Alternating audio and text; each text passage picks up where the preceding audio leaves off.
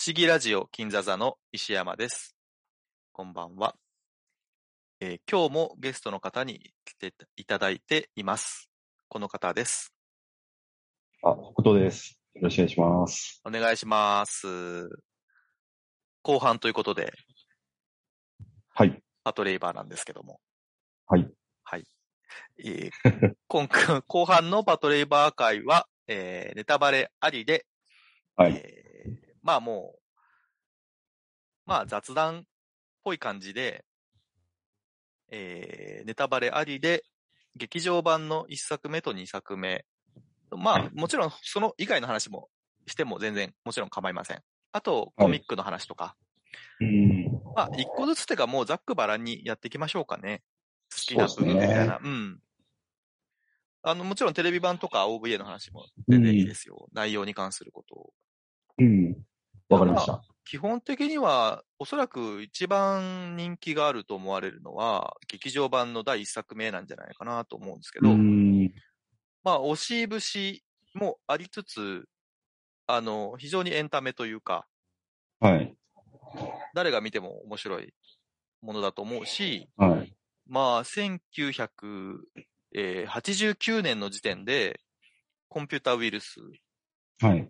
などを描いていて、確かにめちゃめちゃ早いですよね OS によるハッキングとか、多分当時誰もあんまりよく分かってなかったんじゃないかなといや。そうっすよね。うん多分、リテラシー的に絶対ついていけないですよね。うんうん今でも OS って何みたいな、うん。ねね、多分人いると思うんですけど。人いると思いますけどね。で、なおかつ、あの、これ、ホバー H っていうキャラクターがいて、はいこ。れがもう冒頭で死 死ぬと。はい自。殺するんですよね。するところから始まるんですけど、で彼の主張というか、何をやりたくてこの犯罪を、その計画したのかってところが、すごいなんかこう、なんかホラーでもなく、ゾクッとくるっていうか、うん。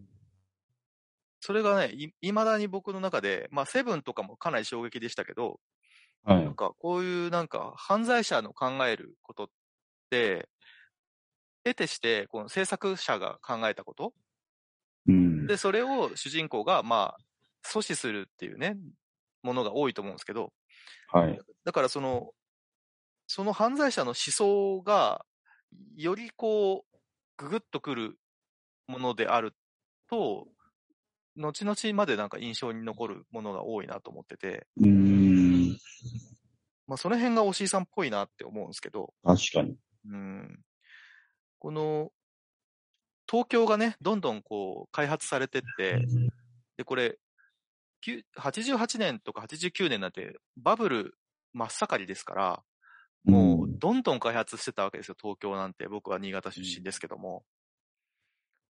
で、で、その状況で、その時点ですでに、その、まあ、変わりゆく東京と、そのついていけなかった者たちの、まあ、うんその、ついていけない側から見た、その、東京の、その変わっていき具合とかのに対して、まあ、警鐘を鳴らすような作品にななってるし、まあ、ホバの言いたいことっても多分そういうことですよね。うん。なんかそこがすごい斬新だし、描き方も、その、パトレーバーについて語るときに外せない人で、河合健二さんっていう人がいるんですけど、この人は音楽うん担当の人なんですけど、はいまあ、後々、広角機動隊とか、イノセンスとかもね、みあやって河合さんがやってますけど、ああ。の、なんというか、なんですかね、あの旋律。あの、すごいね、うん緊張感も出て、そうなんですよね。でかあの音楽。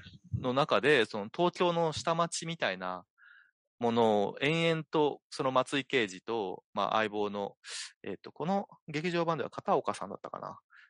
が、まあ二人で地道に操作して、まあ、の足、足跡を辿りながら、その、どんどんこう、置いていかれてる東京の下町と、そこからこう、眺める、その、高層ビルみたいなものを延々と流していくんですけど、うんこの下りが本当に素晴らしいなと僕は思う、思うし、何度も見ちゃいますね、あそこは本当に。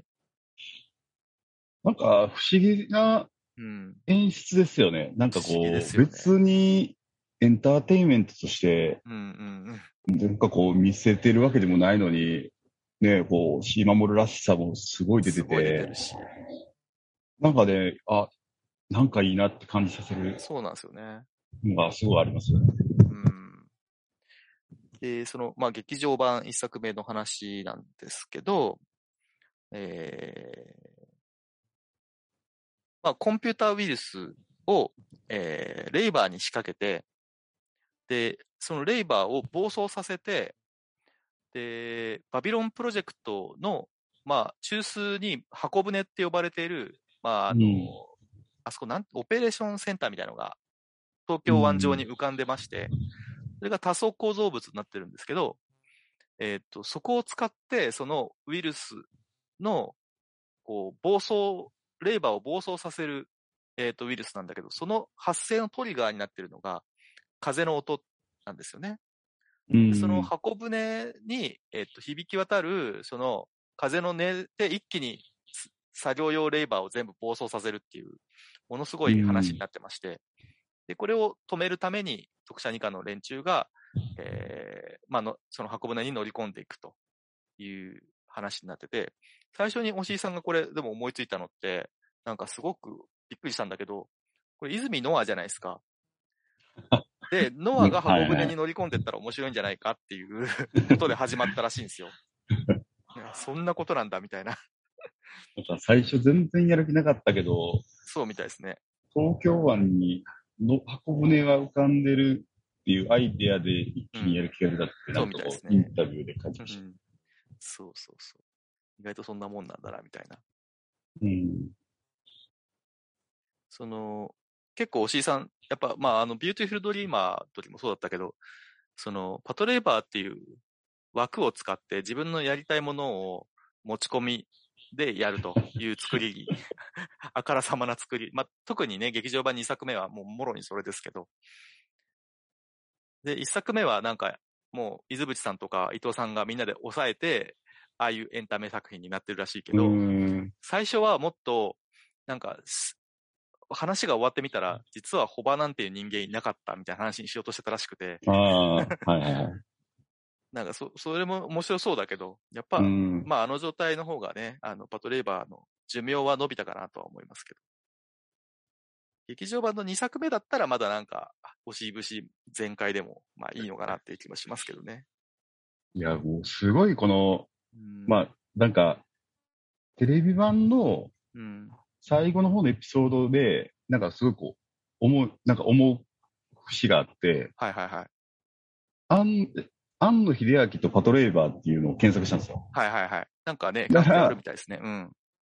たら、やっぱ、その、伊豆淵さんとか伊藤さんに対しての庵野さん的フォローはあったのに、押井守に対しては、すごいこう、トゲがある感じがあって、っ そうなんだ。ていう、けなんかこう、過去のその、検索をしてたら、やっぱりいろいろまとめてるブログがあって、それを読んでて、もう、なんか、ものすごいこう自由にやる人みたいですよね、押井守さんって。そうですね。本人はでもね、ちゃんとチームでやってるし、その、期限とかお金にちゃんと厳しくやってますって言ってたんですけどね。なんかその辺の吸ったもんだがもうめちゃくちゃ面白いっすよね。面白いですよね、押井さんね。まあ、押井さんの話っていうのもいずれね、一個まとめてやった方がいいのかなと僕は思いますけど、うんまあ、ちょっとね、時間がね、あの、限られてるんで、今回はパトレーバーの話に限りますけど。うん、でも、押井さんのインタビューで、まあ、パトレーバーっていう作品全体を振り返っていかがでしたかっていうインタビューがあるんですけど、あの、なんだろう。作れば必ず売れるって分かってる作品で、勉強させてもらった上にお金も稼がせてもらって、しかも好き放題にかなりいろんなことやったと。で、これだけいい思いさせてくれた作品他にないんだけど、にもかかわらず、パトレイバーって作品にまるで執着がないんだって。むしろ嫌いなんですよ。そう、ももっとはっきり言えば好きじゃないって。でも映画の仕事って、そういうところで、好きで好きでしょうがないっていう自分の仕事は、やっぱり大体ダメだと。多分これ、ね、天使の卵とか、あの、迷宮物件とかのことを言ってるんだと思うけど、おしいさんが本当にやりたいことやった時って、やっぱりこう、あんまり評価がね、良くなかったりとか。あの、僕に関して世間で言われている、原作ものはいいんだけど、自分の企画でやらせるとダメっていうのも、まあうん半分は当たってるかなって。作品に対して客観的に関われるっていうのは演出的には大変重要なことで、批判的に接したからこそ良いものが出せたっていうのは間違いないと言んっ。ていて、まあ本当にその通りなんだろうなと 思いますけど。うんうんあと、劇場版2作目の話になりますけど、ちょっと僕が印象的だった話があって、はいこれでそのキャラクターデザインの高田明美さんの話で、うん。劇場版2作目って、もう、パトレイバーの僕たちが知ってる状態から3年ぐらい経ってて、実はノアとかアスマはもう第二招待にいなくて、そうですね。の、篠原重工の八王子に出向して、テストパイロットみたいなことをしてるんですよね。うん。なんか、テスト評価隊みたいなのをやってるらしくて。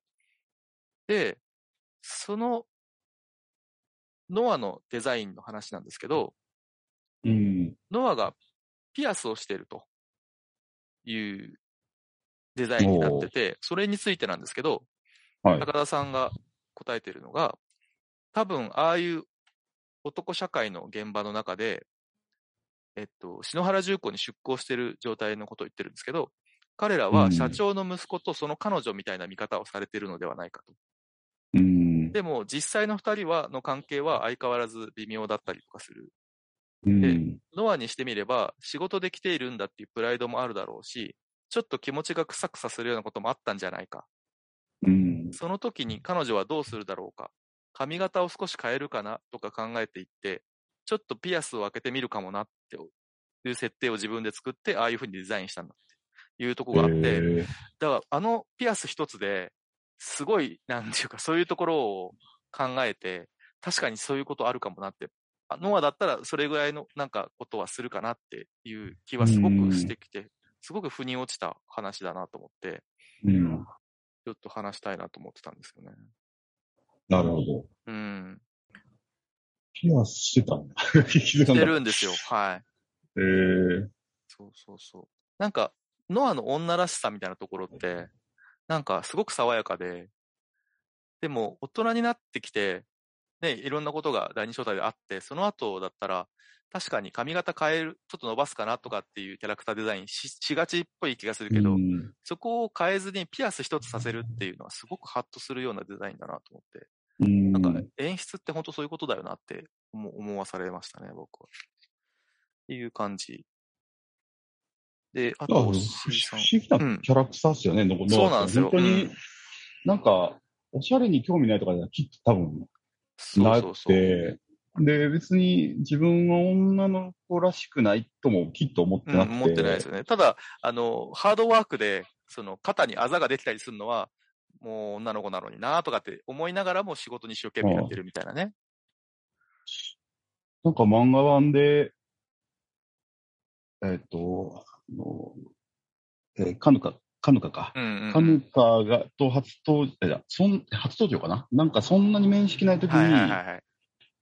なんか、きっと、あのー、結城まさみさんのデザイン的に、あんまりこう、日本の漫画にあまりない、うん。こう、胸の強調がやっぱあんまりないんで、ないっすよね。うん。はい、そんなに絵的には、胸の大きな女性としては描かれてないけど、多うんうんうん分、ノア的には、カヌカは、すごくこう、グラマラスに見えそう、そういうた感じですよ、きっとね。という一コマがありましたね。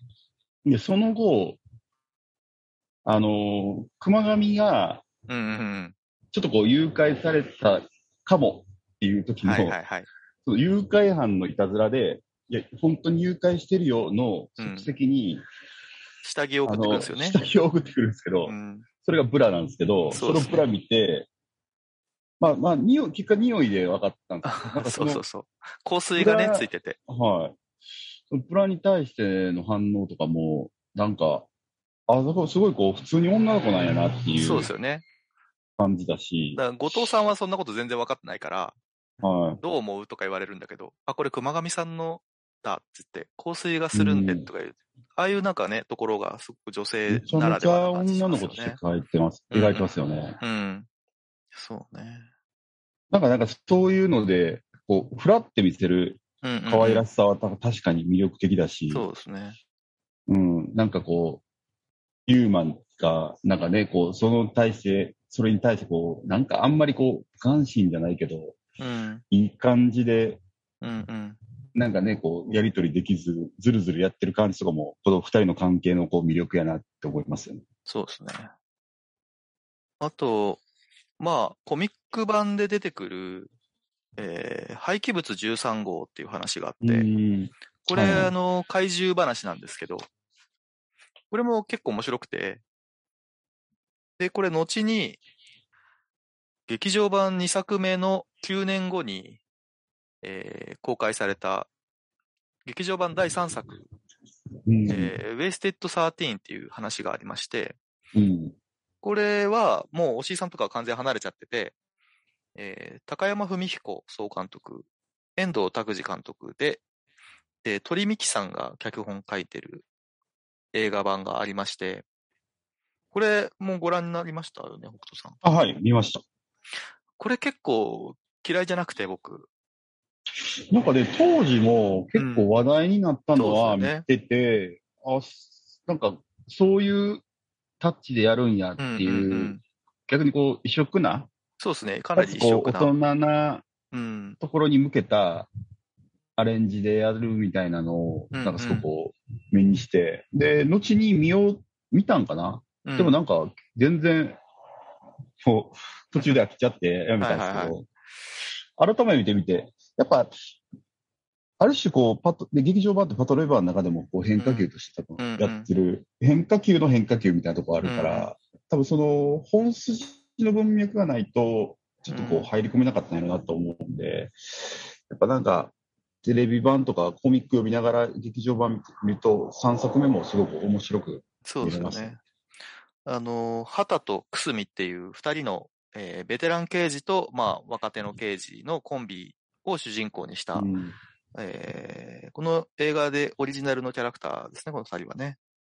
うん。で、第二招待とかは本当にほとんど出てこないで、この畑と、えー、三崎彩子かっていう、うん。まあその、ちょっと影のある女性との、えーお話になってて、まあ刑事ドラマですよね、完全にね。うん。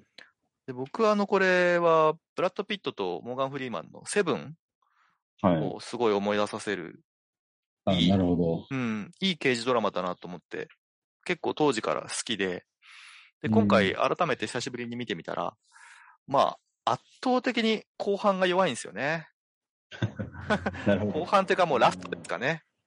うんなんかもうちょっとあるんじゃないかってちょっとかなり思う感じですけど、まあう、ん。その、畑がなんか野球やってて、河原でなんかあの、草野球かなんかしてて、で、うん。警察からの連ポケベルが入って呼ばれて、なんか行ったところでこのあの、三崎彩子に会ってっていう話とかがうん。すごくいいなと思って見てて。うん。であの、なんかコントロールセンターみたいなとこで、13号っていう怪物に襲われるくだりとかもすごい、なんか、かうん。海外のね、なんかアクション映画見てるみたいな感じとかもありつつ、うん結構嫌いじゃないですけど、評判はね、結構悪いですね、実は。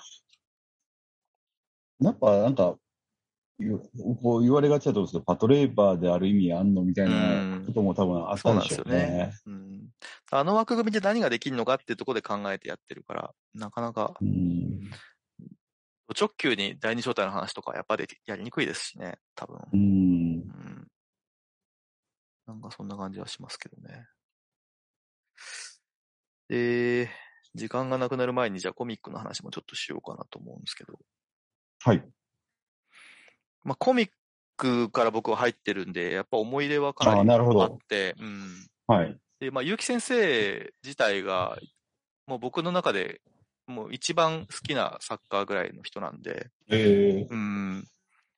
あのーまあ、なかなか、あの、どこを語るかっていうのも難しい部分ではあるんですー、が、うんあの、何よりコミックで好きなのは、ノアの成長が一番主眼を置いて描かれているってことで、あの、ロボット大好きっ子に過ぎなかったノアが、漫画が終わる頃には、警察官としての自覚うん。が。あって、それはもう日々の積み重ねで、その地道な努力とか訓練を行って、あの、少しずつ成長してきたノアと、その、あくまでゲームに過ぎなかった、内海課長っていうね、今回全然話してないですけど、まあ、シャフトのね、あの、人たち。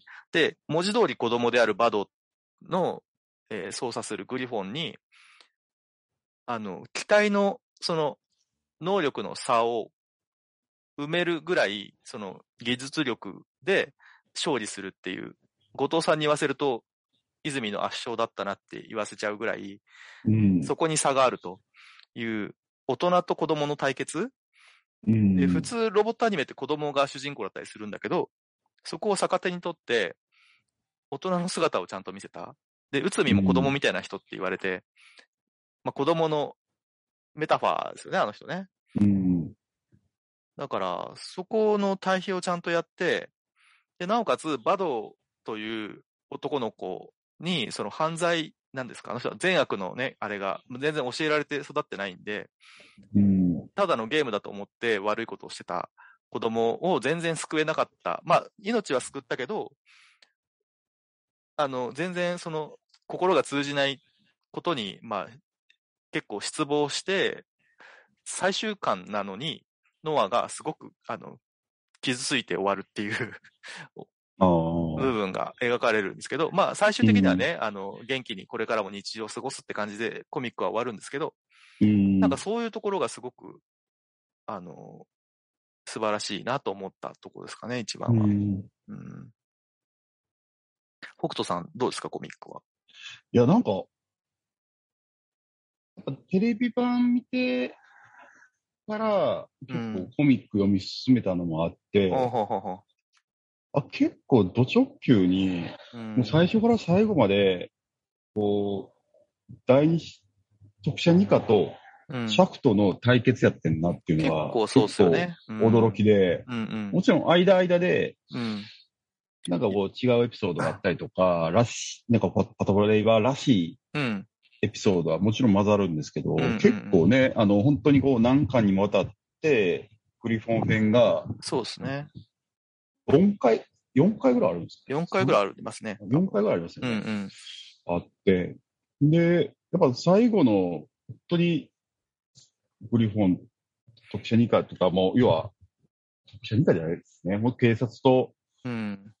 シャフトのこう全面対決になっていく中で、こう、じりじりとこう、シャフトを追いつ、シャフト自体をもう追い詰めていきながら、それでもこう、内海が、うん。もうしっかりとこう自分を、こう、いろんなことをこう、企てた中で、で、生き延びていって、うん。で、なんかこう、あの結末があってっていうのも、すごく見応えあるし、まあ、それこそね、さっきおっしゃったように、最初はこう似たような、子供のような、ね、うんうんノアとバトが、うん。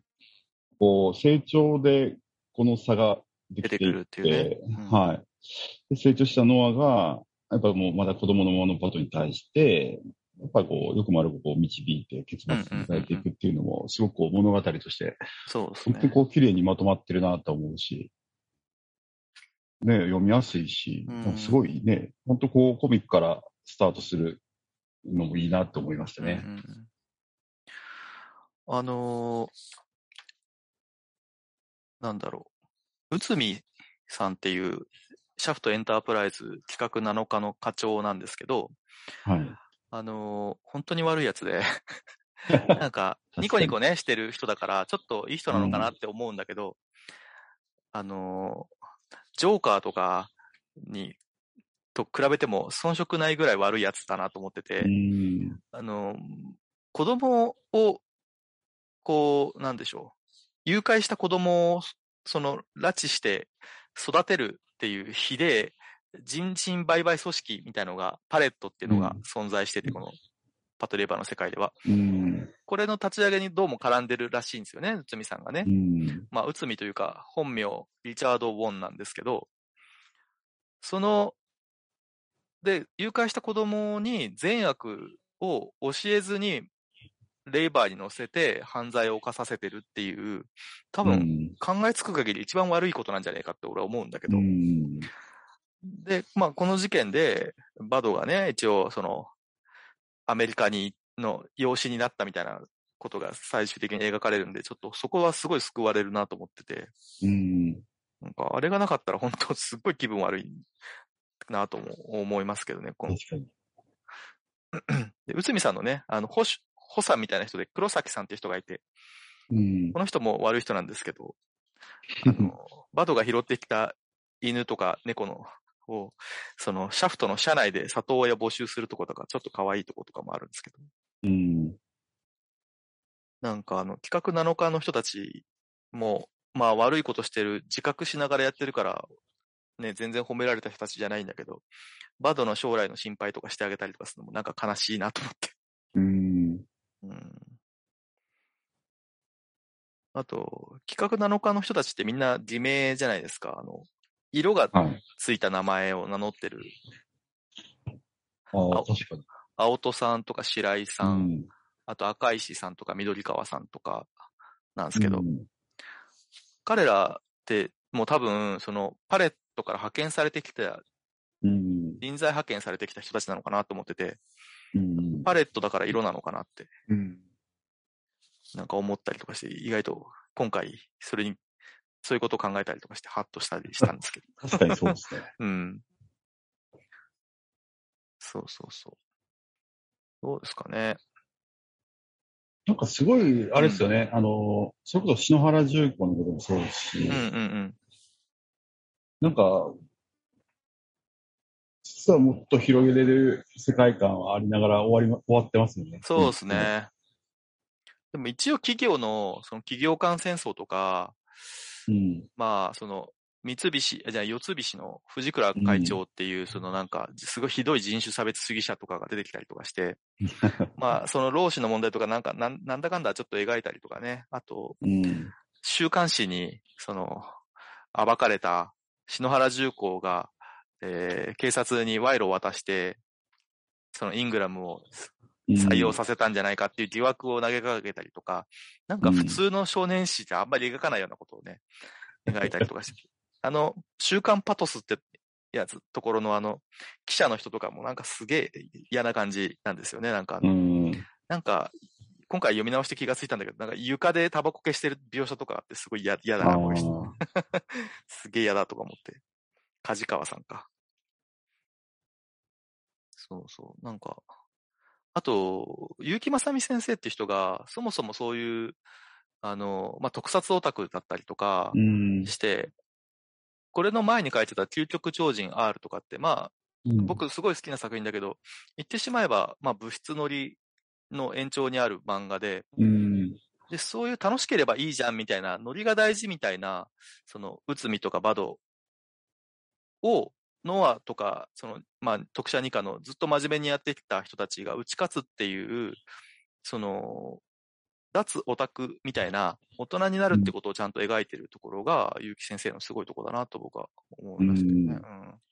後藤さんとかはさ、ちゃんとこう、大人として責任取るキャラクターで、その、内海が公衆電話から後藤さんに電話かけて話して、まあ、僕らの同類の悪人だよみたいなこと言うとこあるんだけど、やっぱ後藤さんとはやっぱちょっと違うよなって、なんか読んでて思ったところですかね。うん。うん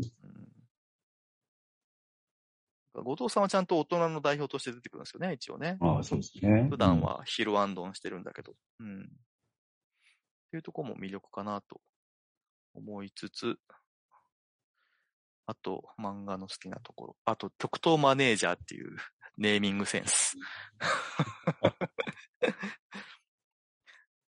あと、極東マネージャーの持ってる、あの、船、グレートウォールとか。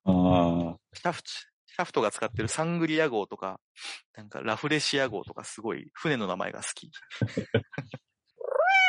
ていうところで、ちょっと劇場版の話に戻って、まだ少し時間がありますので、劇場版ちょっとさらっと言っちゃったんで、ちょっと戻ろうかな。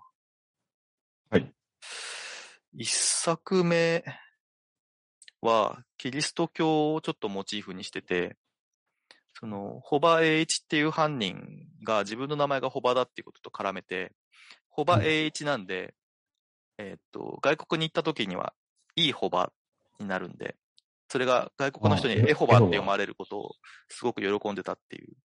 で、バビロンプロジェクトっていうのがそもそもバベルの塔の、まあ、暗喩になってて、はい到底実現不可能なプロジェクトに携わってるようなことも、えっ、と、その聖書のね、あの、うん。旧約聖書かな？の方の記述記述と一緒一致するんで、ホバエイチはそれを喜んでたらしくて、うん。で、ホバエイチがその、どんどんこう忘れ去られていく東京の下町から、窓から高層ビル見上げてるながら、ああやって犯罪を考えてたっていうところが、あの、黒澤明監督の天国と地獄って映画僕すごい好きなんですけど、あれの犯人もそういうところがあるし、うん。まあ、後藤さんのモデルになってる中台達也も出てるし、多分、根本にあるんじゃないかなってちょっと思ってるんですよああ、んなるほど。それで、コバが自分が死ぬことによって、その、調査をしていく過程で自分の言いたいことを、その、警察、まあ主人公ですよね、に伝わるように仕組んでるってとこもすごいドキッとする内容で、なんかうん。メッセンジャーにするんですよね、松井さんをね。うん。なんかそういうとこもちょっとセブンっぽいなと思ったりとか、うん。うん、思ったりとかね。しかもこれ、そその89年にこれを作ってるっていうのが本当すごいなと思いますしね。うん犬とかね、魚とか鳥とかも出てくるんですけど、押井さんはこういうのすごい好きで、うん。確かに。なんかこれも宗教的モチーフになってるそうです。ええ岡田敏夫さんが言うには。なるほど。あの、アニメやわっていう番組でパトレイバー取り上げた時に結構この辺詳しくやってて、あの、東京のその、えー隅田川とか河川からを船で下りながら、そこから眺めた風景とかをセルに起こして描いてるんですけど、うんまあ、松井さんがその、あの、操作しながらね、歩く道なんかがそうなんですけど、あれをロケハンをししてか描いてるんですけど、写真家の、えーっと、日上さんっていう人がいまして、この人が結構、押井さんの、あの、映画、まあ、イノセンスとか、広角もずっとお付き合いされてる方なんですけど、うん。日上さんはね、あの、フォトグラファー、写真家の人です。うん。で、東京の風景とかすごい撮ってて、日上春彦さんですね。で、このロケハンの時のその写真とか、えっ、と、実はですね、このアニメ建築っていう、えー本がありまして、これで結構見れるんで、結構僕、これか今回買ったんですけど、いい本で。ええあのーアキラとか、はい。パトレイバー2作、広角、イノセンス、あと、あのー、リンタロウさんが作ったあの、メトロポリスはいはい。と、鉄痕キンクリートとか、あと、エヴァ新劇場版の設定資料っていうか、その美術美術資料ですね。とかも載ってる結構いい本なんで、気になる方は買ってみたらどうでしょうか。なんかアニメの一つのこの、なんつうの、いい作品を作る上でやりたいことというか、うん。うん。必要なことなのかで、なんか、どう街を描くかって、ああ、そうですねありそうですね。特に、おしいさんは都市っていうことに対してすごく、うん、あの、思いがある方だと思うんで。すごい、こう、街の空気みたいなのを。すごく真剣に描いてる作品はなんかこう、記憶に残る作品になってるアニメが多いのかなってうん、思いましたね。そうですねまあ、アキ。ラも考えたらそうですよね。そうですね。シーマモルはまさにそういうのをこうん。う、描きたい人やなっていうイメージもうんうんうんありますけど。あと、今回見直して、やっぱ、押井さん、僕、ちょっとこの間、あの、ロンペさんとお話しした時にも同じようなこと言ったんですけど、あの、映画にとっての情緒の部分がすごく好きで、うん。で、ちょうどその 準備、このパトレイバーのお話しする準備の期間と、そのロンペイさんとお話ししてたサントラの時のお話の準備の期間が同じだったんで、同じことを思ったんですけど、あの、押井さん、そのアーリーデイズっていうその初期 OVA 見てた時に、そのイングラムがなかなかその特車二課に届かなくて、はい。で、夜になっても届かなくて、あの、榊班長が一人で、あの、ずっと椅子に座ってそれを待つっていうシーンがあるんですけど、あの、とうとう夜になって暗くなってきた時に、あの、整備班の人たちが、あの、気使って、そのパラソルに電気つけてあげて、カチッてやると、その暗い埋め立て地の中で、榊さんの座ってる椅子の周りだけがポッと明るくなるっていうとこがあるんですよ。で、別にそんなこカットいらないじゃないですか、アニメで。うん。30分しかないのに。でもなんかそれを入れることが、おしいさんの情緒の部分なのかなと思って、すごくうんそういうとこ好きなんですよね。で、まあ劇場版の2作目に通じるんですけど、まあアーリーデイズでも描かれるんですけど、雪の降る東京と戦車とかうん。戦争、戦時の風景。で、これ226事件をモチーフにしてるらしいんですけど、うん。なんか、そういうとことか、あのー後藤さんと南雲さんが、こう、車に乗ってて、で、今後のこと相談したりとかしてる、すごい静かなカットがあるんですけど、はい。その時、二人の顔を映さないで、うん。その後部座席からのアングルなんですよ。うん。で、まあ、正面のフロントガラスが見えてるんですけど、後藤さんと南雲さんの座ってる位置のせいで顔は全然見えないから何考えてるかはわからないんですけど、フロントガラスの向こうに降る雪だけがその画面の中で動いてて、で、二人の長台詞の応酬があるんですけど、なんか、そういうすごい静かなカットか、おしいさん的な感じがするするんだけど、でも、ものすごい情緒があって、なんか実写だったらね、こういうのあると思うんだけど、本当アニメでその動かない絵をずっと延々と視聴者が見るって、やっぱおしいさんっぽいなって思いますよね。あの、2作目、劇場版2作目で、あの、竹中直人が演じている、はい。あの男が、後藤さんと南雲さんのところに来て、で、ここだと盗聴される恐れがあるからって言って、車でね、あの、首都高を走りながらお話ししたりとかするとことか、はいすごいモノローグが長いシーンがいくつもあるじゃないですか。うん。もうまさに押し節なところ。うん。で、これ、伊藤和則さんのインタビューで、押井さんのことを聞かれた時に答えてるんですけど、押井さんが、あの、思い出ポロポロっていう映画のことを評した時に、はい。高畑さんの、まあ、高畑勲さんですね。はい高畑さんの紅花に関する研究発表だろあれって言った時があるんですって。ええ でも、伊藤さんが思うに、劇場版2作目は、押井さんの戦争に関する研究発表じゃんって 思ったらしいです。なるほど。確かにでもそうですよね。うん。えっと、平和というものが戦争状態と戦争状態の間の空白の期間に過ぎないみたいなことをうん延々と言ってるとこがあって、で、これ見てる方は絵的にと特に変わりはないんで、セリフをすごくこう自分の中で吟味する時間じゃないですか、ああいうのって。うんでも吟味してる間にどんどんどんどんセリフが出ていっちゃうから、なんかすごい煙に巻かれたような気分になるっていう、おしいさんらしい感じのやつなんだけど。うん。でも何回も何回も見てるうちに、なんかそのセリフが自分の中に入ってきて、なんか、おしいさんの言わんとしてることって、30年も経って、なんかだんだんこう今だったらわかるなみたいな部分もたくさんあって、うん。なんか見返したことがすごく僕は面白かったですね、今回。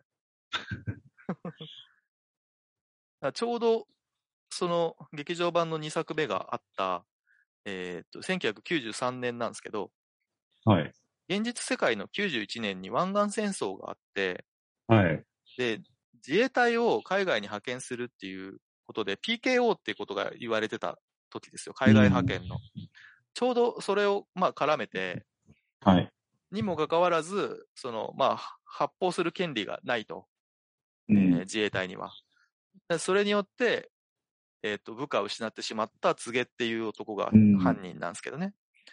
らその辺を、その、まあ政治、政治劇政治フィクション？東京で、えっと、テロを起こすっていう、えっと、ちょっとね、今だったらね、あれですけど、いろんなことを考えちゃうような内容を、まあ、この時点ですでにやってるとうん。いうことで、まあ、全然だって、あのニューヨークのね、同時テロとかがまだ全然起こる前のうんことだから、本当すごいなと思いながらうん見ましたけどね。劇場版の2作目は、北斗さんはいかがです？いや、めちゃめちゃね、面白い。面白いですよねめちゃめちゃ面白いなと思いましたね。うんうなんか、もちろん、だからその最初の、うんあの、緊張感、まあ、はいはいはい。緊張感もいいし、何が始まったんやってところからそうなんですよねまあ始まるじゃないですか。あの、あベイブリッジはいベイブリッジか、横浜のベイブリッジベイブリッジねはい。に、で、戦闘機が飛んできてミサイル撃つっていうとこはいが最初始まるじゃないですか。うん。で、あの戦闘機を映したビデオっていうのがどうもあるらしくて、それを松井、あれ松井さんが探しに行くんですよね。はい。松井さんが調査していく中で、なんかそのビデオの編集みたいなところをやってる小さい事務所みたいなとこを訪れて、はい。でその男が、それ、なんか映ってたな、そういえば、みたいな感じで 言って、それが実はカラオケのね、なんか、あの、ビデオなんですけど、で、実はその、この戦闘機がすでに加工されたものだったみたいなうんとことかうん暴いていくあたりの緊張感みたいな、何見せられてんだこれみたいな、でも不思議な魅力がある冒頭ですよね。俺、あこの後藤とね、忍にあの、見せるあの3そうそうそうそう人のやりとりめっちゃ好きなんですけどめ、ちゃめちゃ面白いですよね。こ僕この歌歌います？あ、歌いますか？マイクがないんで、じゃあ飛ばしましょう、みたいな。あの、その数秒いるのか、みたいなさ。めちゃめちゃいいっすよね、あれ。あーちなみに、はい。結城正美先生って、うん。サラリーマン時代があって、実は、はい。漫画家になる前に。はい。で、それがメガネ店で働いてたんですって。えー、だから、メガネの描写にすごいこだわりがあって、なるほど。そう。で、機動警察パトレイバー2ザ・ムービーの、えっと、キャラクターの設定とか、あの、高田明美さんもやってるんだけど、結城先生もやってて、で、告げのデザインとかは結城さんがやってるんですけど、告げの、その、メガネはい。とか、で、この荒川茂樹っていう、まあ、竹中直人を演じてるキャラクターのメガネも、結城さんがデザインしてるんですけど、なるほど。あの、レンズ越しに、はいその、レンズの向こうの部分だけ顔って膨らんで見えるじゃないですか。屈折するんで。はい。結城先生の漫画の方もそうなんですけど、その屈折の仕方で、近視か老眼かわかるんですよ。すごくないですか？すごい。そのエピソードすごすぎる。で、告げは、えーっと、告げはどっちなんだろう。えー告げが老眼で、はい。荒川は禁止なんですって。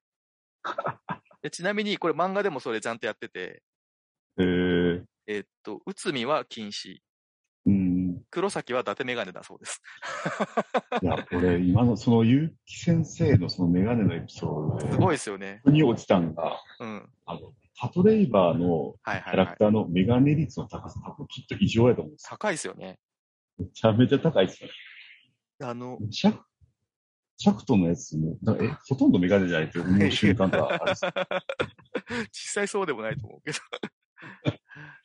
あの、なんだっけ。あの、なんか、内海のモンタージュを作るエピソードがあって、漫画の方で。で、熊上さんがリチャード・ウォーについて詳しいんで、彼女の意見聞きながらモンタージュ作っていくっていうシーンがあるんですけど、そのモンタージュ作ってるところのメガネのフレームの正確さみたいなのが本当なんかうん確かにすごいこだわってるな、みたいなものは当時思った気がする。ううんんだから、す今回調べてて、それを見て、あの、納得したっていうところですかね。ちなみに今回僕が参考にしたのが、あの、別館宝島から出てるはい、機動警察パトレイバークロニクルっていう本と、あともう一冊すごくいい資料があって、4年前ですかね、機動警察パトレイバー30周年展っていう展示会があったみたいで、はい。それのブックレット、メモリアルブックレットっていうのがインターネットで買えたんで、それ買ってみたんですけど、これすごいいい資料で、えー、あ、そうそうそう。で、パトレイバー EZY っていう企画があるんですよ。知ってます？いや、それね、よよくわかってないんですよ。うん、僕もよくわかんないけど、なんかかなり前から企画して、未だに実現してない、また新しいパトレイバーのアニメの企画なんですって。あ、そうなんですね。うん。で、そのまあ、マキさんっていうプロデューサーの方がいろいろと画策してるんですけど、あもちろん伊豆淵さんとか伊藤さんがちゃんとこれに絡んでるらしいんですけど、うん。まだなんかね、まあコロナもあったと思うんですけど、なかなか進んでないっていう話でしたね。うん。あと、結城先生のムック本とか、あの、おしいさんの本とかいろいろ読んだんですけど、その辺はね、あんまり参考にならなかったっうん。ていう感じですかね。あとなんか、おかわり話があれば、今のうちにしましょああ、う。もうあと、それほど時間はないですが。確かうん。に。2作目見てすごい印象的やったのは、忍と、あの、誰だ誰あ、でした告げですね。告げのラストのうん場所。うん。あれ、なんかやっぱ、僕的にはメタルギアああ、のぽいっすよね。3をすごい思い出して、あビッグボスと。はい。これメタルギア3、パトレーバー2なんやと思って。ああ、あるかもしれないですね。はい。小島監督も好きでしょ、絶対。はい。もともとの古巣の上司がテロス犯になって、で、うわ、ほんと一緒じゃん。最後ね、なんか、あの、なんかね、他の作品でも、うんその、自分の師匠が敵に落ちたうんラストのシーンで、うん。広い花の中で。殺すことで何かを受け取るっていう展開を、その、メタルギア3と別の作品で見て、それを、俺メタルギア3の引用やと思ってたんですけど。これもしかしたらパトレイバー2のその引用なんかなっていうのをあるかもしれないですねすごい思いましたね。うーん。確かに。メタルギア3のあのイメージ結構好きだったけど、た確かにうん。劇場版パトレーバー2のとのつながり、確かに言われると本当その通りだなと。だからまあ、しますねこれが、うんそう、メメタルギア3の引用元2からあるなら、まあ多分、小島さんはそういう人やから多分引用してる気がするんですけど、で、仲良かった、あの、伊藤計画さんも、もろ持つ、星井守る節の人やから、うん。なるほど。なんかその辺はすごい、あパトレイバー好きそうやなとは思ってるんでうすけど。そう考えたときに、あの2のラストの、あの白い何かが、うんうん。2の方が鳩で、ハートでしたね。で、3は、あれ何の花か忘れたんですけど、白い花ああ。うんうん。場所で、なんかそれをなんかこう、引用から展開したアレンジとしては、なんかすごいかっこいいなと。そうメタルギア3のアレンジがかっこいいなと思いつつ、なんか、あもしかしてその白いところに何かあるっていうのは、なんかそういう聖書なのかなんかわからんけど、こう、なんかもうさらにもっとさら先のなんか引用とかあんのかなってすごく気になったけど、なんかありそうですね、確かに。うん、ちょっとね、気になりましたね。メタルギアの方はそれが赤く染まるっていう演出もね、うん。うん、あるから白なのかもしれないなっていうのがあるかも。うーん、なるほど。なんか、あと、ちょっと、僕はまたこの、パトレイバーとうん、庵野秀明というか、エヴァンゲリオンの、ちょっと言いたいことがあるんですけどもち、ろんもちろん。あの、テレビ版？うん、?44 話だ。クラッとよ永遠にっていう。ありましたね。うん、もちろんもちろん。結構好きな回です。あれ、もう、どう見ても、エヴァ1話なんですよ。ああ、確かに。もう、それを見てから、後藤さんと忍の関係が美里と梶にしか見えへんなってきて。そういえば、ごいな。カヌカってめっちゃアスカ的なキャラやったなと思いながら、確かにね、もっと言えば、シン・ゴジラのえっと、石原さとみ？石原さとみうんうん。もうまさにそうだし、確かにな。なんか、その辺をすごい気になっって、パトレイバーと庵野秀明で検索して、なんかいろいろこう、いろんな文献というか、うん。出てきたときに、なんか一回、なんか東京、え、え、じゃあ国際映画祭か。うん東京国際映画祭で庵野の世界があったときに、俺なんかそれあんま詳しくないんですけど、それのうん、うん。なんか、えっ、と、インタビューかな？なんかそのステージで話したトークショーみたいなところで、庵野さんが語ってたときに、うんパトレイバーに対する因縁みたいなのを話してたらしいんですよ。うん。うん。で、当時そのトップの狙いをバンダイの出資で OVA 作ろうとしたときに、同時期のパトレイバーがあるから、ちょっと待てと。っなるほど。ていうので、パトレイバーの後回しにされたのがすごいこう、悔しい思い出があったらしくて、なるほどな。うん。と言いつつ、なんか多分、ちょっと半分仲間みたいな人が関わってるから多分見て面白いなとも多分きっと思ったと思うんですけど、うん。その後テレビシリーズの47 44話のプラット永遠が全くもう岩なん、エヴァの1話なんで、めっちゃ引用してるやんと思いつつ、なんかその、クラットの永遠にの中に、なんかその秘密基地に入っていくところでビデオショップで、が、あり実は秘密基地の入り口で、はいはい。で、その時の、その、シャ、シャルームみたいな、ビデオス、レンタルビデオのシャルームみたいなところで映るのがゴジラなんですけど。そのモニターに映ってるゴジラが赤いバックグラウンドにゴジラのシルエットが映ってるんですよ。はいはいはいはい。で、これがまんま、あの、シン・ゴジラのポス。タービジュアルまんまで、うってん。いうのを指摘してる人がいましたね。マジで？あ やばいなシン・ゴジラも完全にパトレイバーのあのカットから撮ってるんじゃないかみたいまあ、ありそうな話だな、確かに。な。すごい、なんやろな、庵野秀明って、なんかこういうのに、すごいこう、しっかりといろんなところから引用持ってくんでなっていうのは、すごい、そうですね。はい、なんか思いました。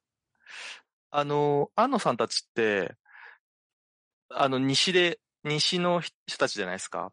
はい。あの、まあ、岡田さんとかもやってたけど、ちょうど大根フィルムやってる頃ですよね、パトレイバーってうね。ん、そうですよね。で、岡田さん言ってたけど、東京の方でどうもそういうすごく、あの、リアルなロボットものやろうとしてる人たちがいるっていう、やっぱ噂になってたらしくて、へえそれで、その、ただ、それを、やっぱ、アニメ、ロボットアニメって必ず商品化のことを、あのー考慮しなきゃいけないから、うん。どうやってそれをアニメにするのかっていうのをすごく楽しみにしてたらしいんです。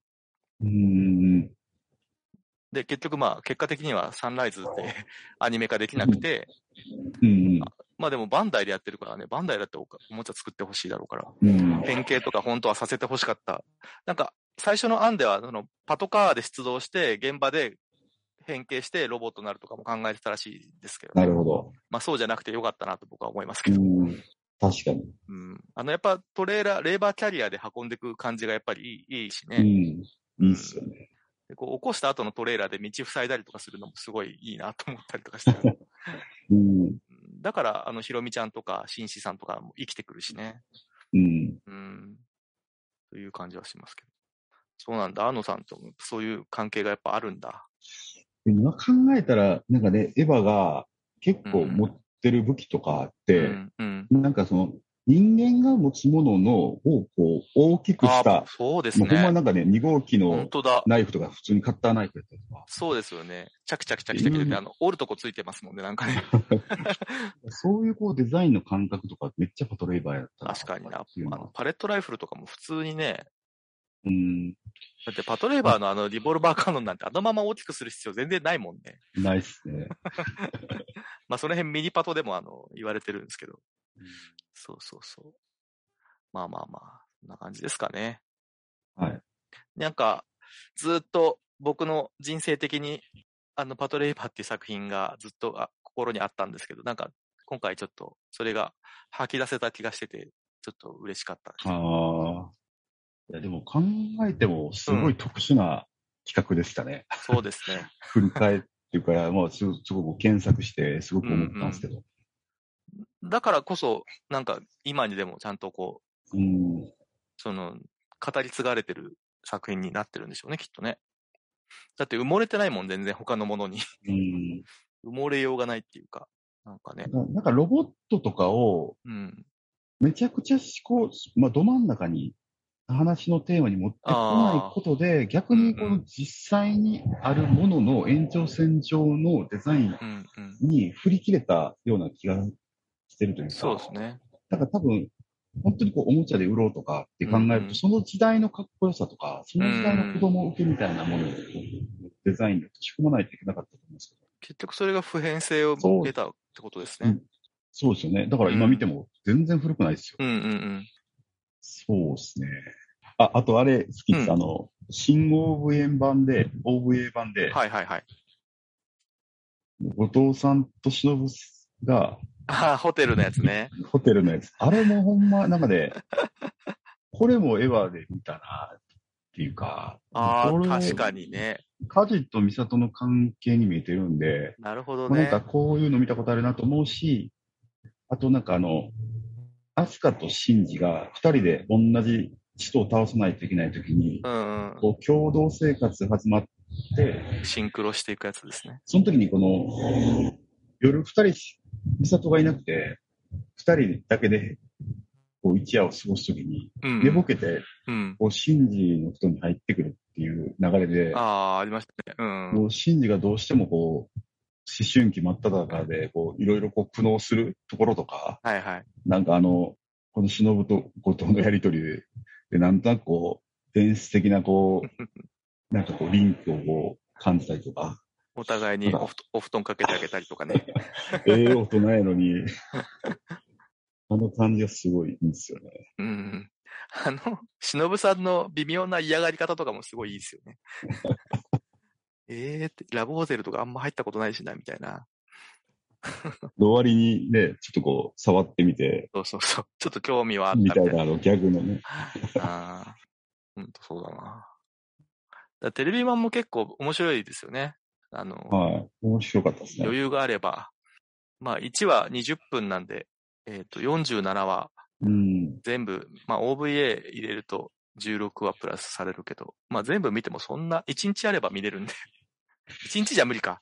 23時間ぐらいだったんだよな、確か計算したら。うんどこですかね？あの、なんか、テレビ版の最終話になるのかな？あの、ノアが、なんで、自分、イングラムに対して、あの名前を付けてるかっていうくだりと、実家に帰ってね、ちょっとこう、若干モラトリアムになる流。れは、なんかで、テレビ版の方が、うまく消化できてるなって気がしたんですよ。ああ、アスマが迎えに来たりとかね。うんあはは、確かによかった。そうですね。やっぱ、コミックだけじゃなくて、テレビ本もやっぱ見た方がよりいいうん。物語ありましたね。確かに言われてみると。うんどうしてもやっぱあの、押井さんのあのなんか、特殊二課壊滅すとか、あの、上海亭が腐った、あの、料理食わせせられるとか、そういうとこばっか見ちゃうんで。確かにな。あ。の、アスマーがなんか、元カノみたいな人に翻弄されるとことか、うん。あと、太田さんが記憶なくしちゃうやつとか、あと、カヌカのおばあちゃんとのくだりとかも結構良かったかな。うん。うんあれ、紳士さんが松井さんについて、あの、おばあちゃん探してくれるとことかもなんかすごい好きでしたけどね。カヌカのおばあちゃん子の感じをもうんうそうなんですよ。その、シン・ゴジラの石原さとみとなんかリンクしたんですよ。ああ、なるほどな。なるほど、なるほど。物足りないとは思いますが。あじゃあ、その辺で。はい。じゃあ、というところで、お話は尽きないんですけれども、終わりにしたいと思います。また機会があればちょっと、ゆうきー先生の会など、おしいさんの会など、いろいろできたらいいなと思ってるんで、その際、また、北斗さん、ちょっとご負担かもしれませんが、いえいえ、よろしくお願いいたします。こちらこそよろしくお願いします。じゃあ今日は本当に遅くまでありがとうございました。いえ、こちらこそありがとうございます。はい。じゃあ終わりましょう。はい。